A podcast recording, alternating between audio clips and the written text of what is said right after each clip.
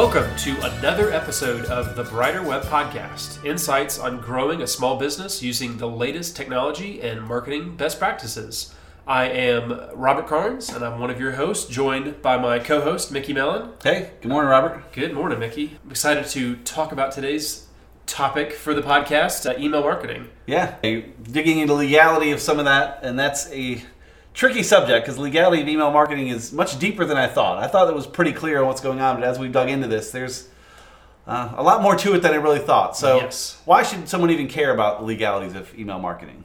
Well, there's there's three basic reasons that I've broken it down to. Uh, different levels of, of why we should care, beginning with just legality uh, of not getting sued, because there are laws in place that we're going to dig into pretty exclusively in this episode. And so you obviously just want to avoid those things because there are pretty heavy penalties and fines that you might pay if you've run afoul of the law Yep. in this case. The second is deliverability, actually getting your emails to the people you're trying to get them to and beyond just again following the law email inboxes are really good at weeding out all the spam all the emails that you don't want to get as Right. a user and so if you're you can get around the law but you may not get around the email inbox and actually deliver it to people if you are doing more spammy things so Yep. obviously you want to care about people receiving your emails and then the third thing is just actually delivering a good user experience to people right if you want your brand and your business to come across in a good way you want to deliver emails that actually provide value to your audience so uh, not doing spammy things is the bare minimum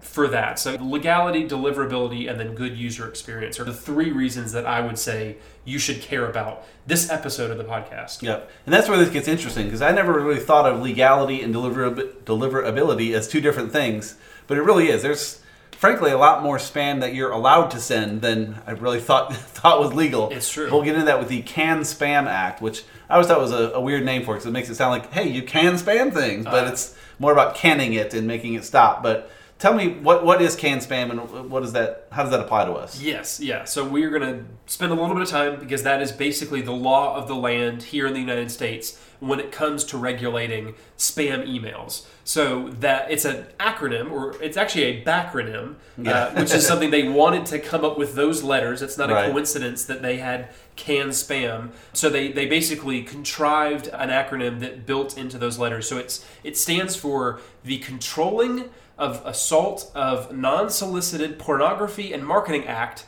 of 2003 so it, obviously it's a lot easier just to say can spam. And, and fair warning there are several other acronyms uh, in this episode but it's usually stuff that you've heard of. I think most people who are in the email marketing field have heard of this law before but we're going to obviously spend some time actually going through what what some of the parameters of it and what, what you're allowed to do and not allowed to Right. do So let- let's hit that then. So talk, walk me through the law a little bit. Lo- What does it stop us from doing, and what does it still allow? So So I've got seven quick bullet points. It's obviously it's a legal document of the United States, so it's it's going to be a lot longer than this, um, but it boils down to these these seven things roughly.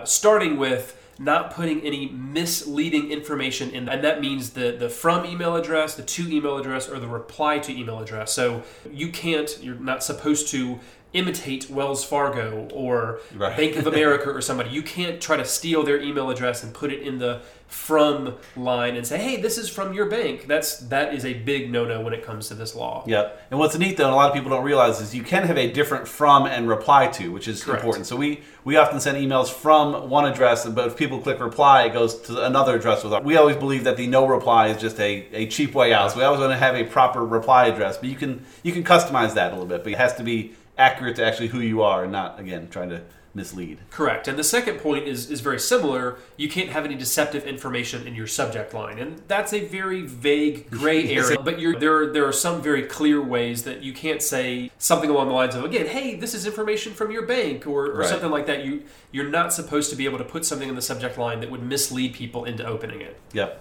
Awesome. The third piece, which is a lot more specific, thankfully, is you actually have to tell people where you're located somewhere in the email, right? If you are a business doing business in the United States, you have to put your business address somewhere. It usually ends up in the footer.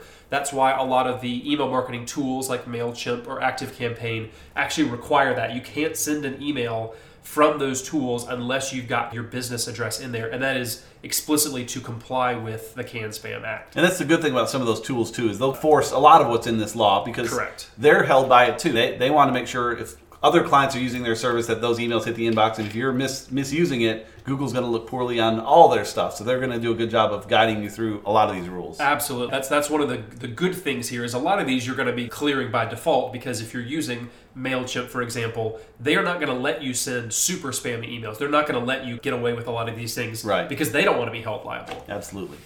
So after telling people where your business is located, this is another big one that usually ends up in the footer. You have to let people opt out or unsubscribe from your email address or from your email list. And you also have to do that promptly. You can't just put a, a link in there and say, oh, we'll get to it. We'll stop you sending you emails when we feel like it. The law actually says you have to actually remove them from your list within 10 days. And, and typically you want to get it done a little bit faster than that.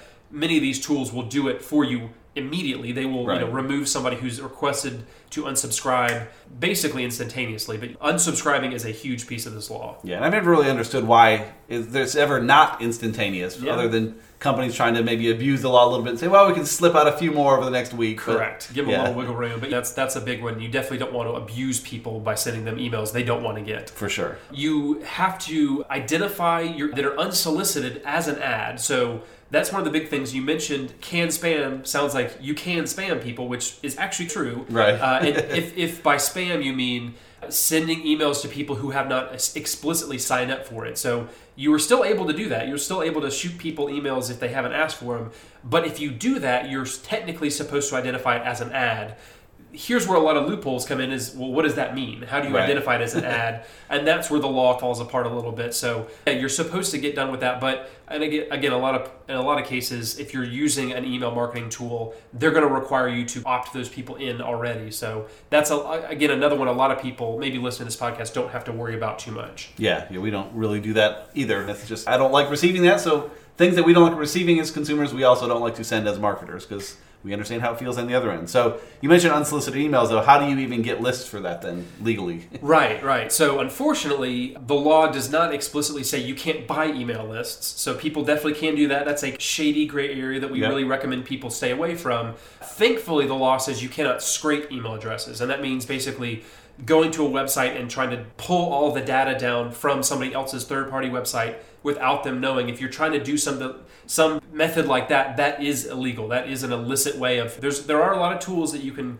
use to do that thing, but Right. that is a big no-no that you're not supposed to do. You can't scrape email addresses. It's, it's a weird conundrum there where I can buy lists of all the marketing companies that land on spam, and I just can't go and get the emails myself. But yeah, Correct. I think things will catch up on that at some point too. I, So- I think so too. And then the final thing is to actually monitor what others are doing on your behalf. You are held liable for if you were, for example, to hire GreenMellen as an email marketing company, we can't do all the spammy, shady things that are outlined in this law without you also being held liable, right? So Right. if if somebody is managing your email marketing, you are held liable for what they're going to do too. You actually have to be a good do things in good faith and make sure that the emails done on your behalf are are legal. Gotcha.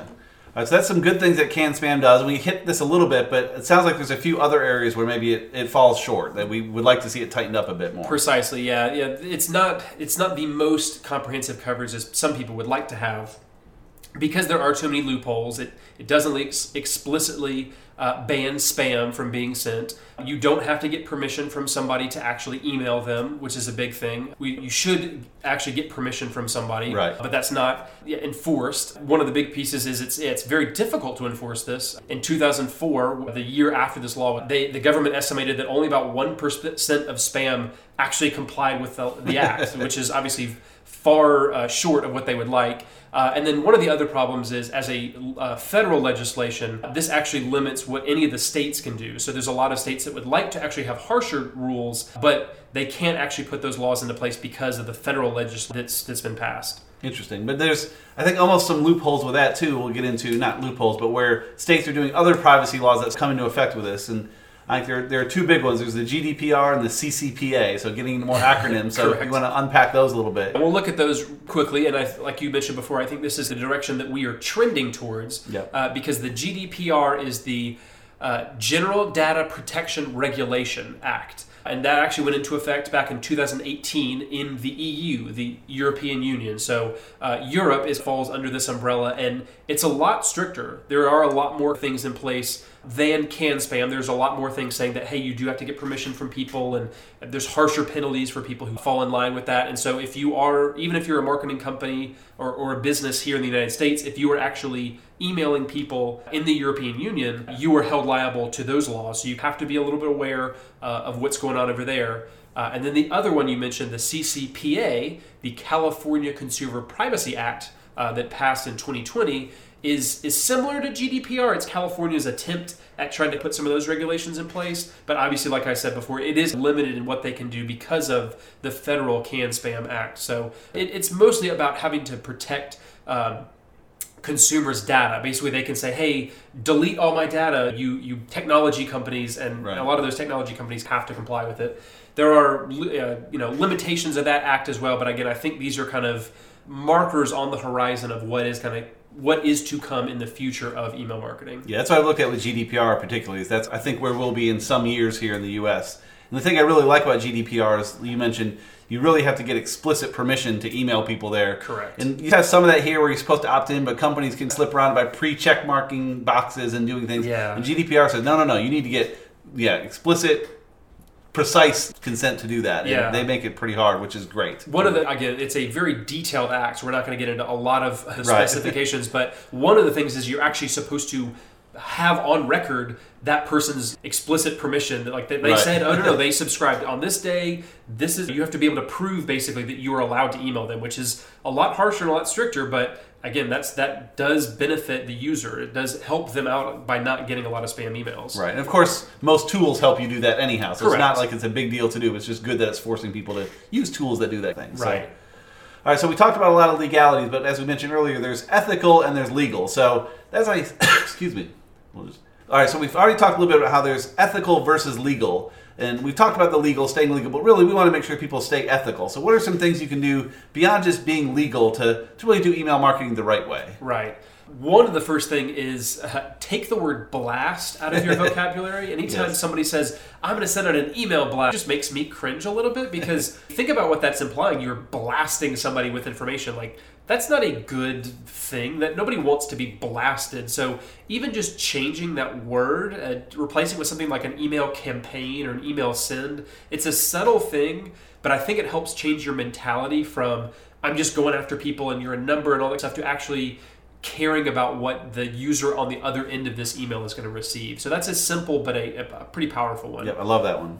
Obviously, we've kind of mentioned this several times before, but using a legit email marketing platform like MailChimp or ActiveCampaign, those are the two that we prefer and that we use here at GreenMellen, but there are dozens and dozens of them out there. There's no shortage of them, and, and most of them are doing a very good job of making sure that you're not only legal and you're you're putting the right things in your email, but that you're also trying to also to help people unsubscribe and get permission from them before you send that out. So just having one of those platforms will take care of a lot of these a lot of these items naturally. Yep.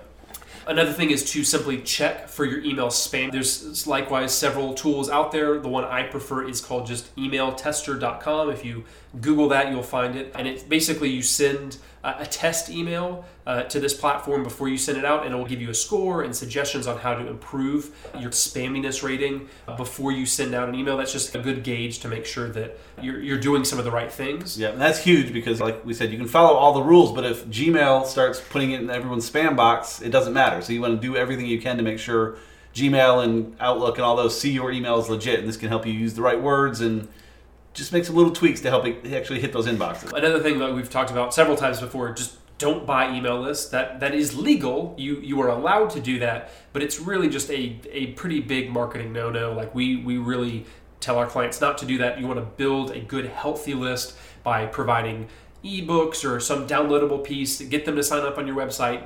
Encourage them as much as you can, but don't try to take shortcuts by buying an email list. That's that's just not a great uh, way to go about doing email. And uh, again, one of the biggest ways to actually encourage people to sign up is just by sending relevant content that people want to receive. Like, why should somebody actually care about signing up for your list? Like, what are you sending them that they're going to actually be interested in? If you go through that process. I think that will actually help you build an email list in a good way. Yep. And I think we're seeing a lot of that lately with all the daily emails that are becoming so popular because they are so full of value. I Yeah. mean, that's why people, I've signed up for a few too many, I think, at this point, but they are Yeah. fantastic emails, a lot of them that I get. And so it's basically that. They send relevant, great content. They probably have some ads mixed in, but they send me things I want to read, and so I'm going to continue to subscribe. So- Absolutely. Newsletters are either if it's daily, weekly, monthly. Mm-hmm. Email newsletters are starting to come back. They're they're in vogue a little bit more, and it's for this reason.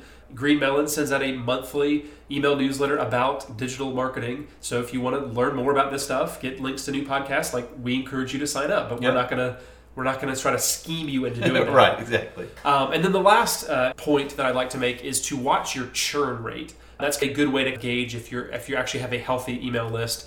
And your churn rate is basically the percentage of your email list who either unsubscribes, bounces, or marks your email as spam. Right? That's the number of people who are falling off of your list because you're doing things that they care about or that they don't want to get your email. So uh, if you watch that, you usually want to keep that number obviously as low as possible. If it's two or three percent, that's okay. If it starts getting above that, that's might mean you're doing something a little sketchy that you want to pull back on. So that's a good gauge of how well you're doing when it comes to this list. Awesome. So yes, there's a lot of good tips in here, and again, the if you choose a good platform, I think they can take care of a lot of it for you. But things like email tester might be some new tools you want to try out, and just kind of do every little thing you can to help those emails hit the inbox. So- Absolutely. That's definitely the goal. Well, if you have been, thank you so much for listening to this episode of the Brighter Web Podcast, brought to you by GreenMellen, a digital marketing agency.